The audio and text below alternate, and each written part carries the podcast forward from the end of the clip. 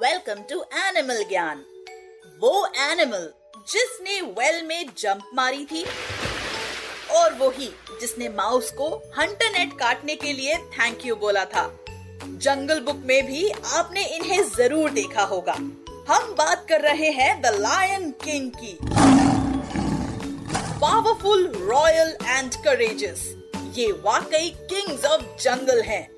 Lions की खास बात ये है कि इनकी केवल एक ही स्पीशीज होती है लेकिन इनकी दो ब्रीड्स होती हैं Asiatic lion and African lion जिन्हें इनके साइज़ से डिफ्रेंशिएट किया जा सकता है African lions are larger than Asiatic lions.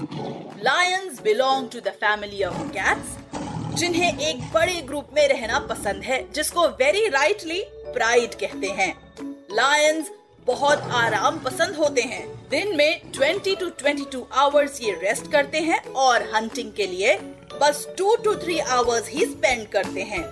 Lion Kings कोई क्राउन तो नहीं पहनते, लेकिन इनकी रॉयल्टी को डिफाइन करती है इनकी इनॉर्मस मेन जो इन्हें बाकी कैट फैमिली से डिस्टिंग्विश करती है। लायंस की एक और खास बात होती है, वो है इनकी रोर इतनी पावरफुल होती है कि 8 किलोमीटर के डिस्टेंस तक भी सुनी जा सकती है।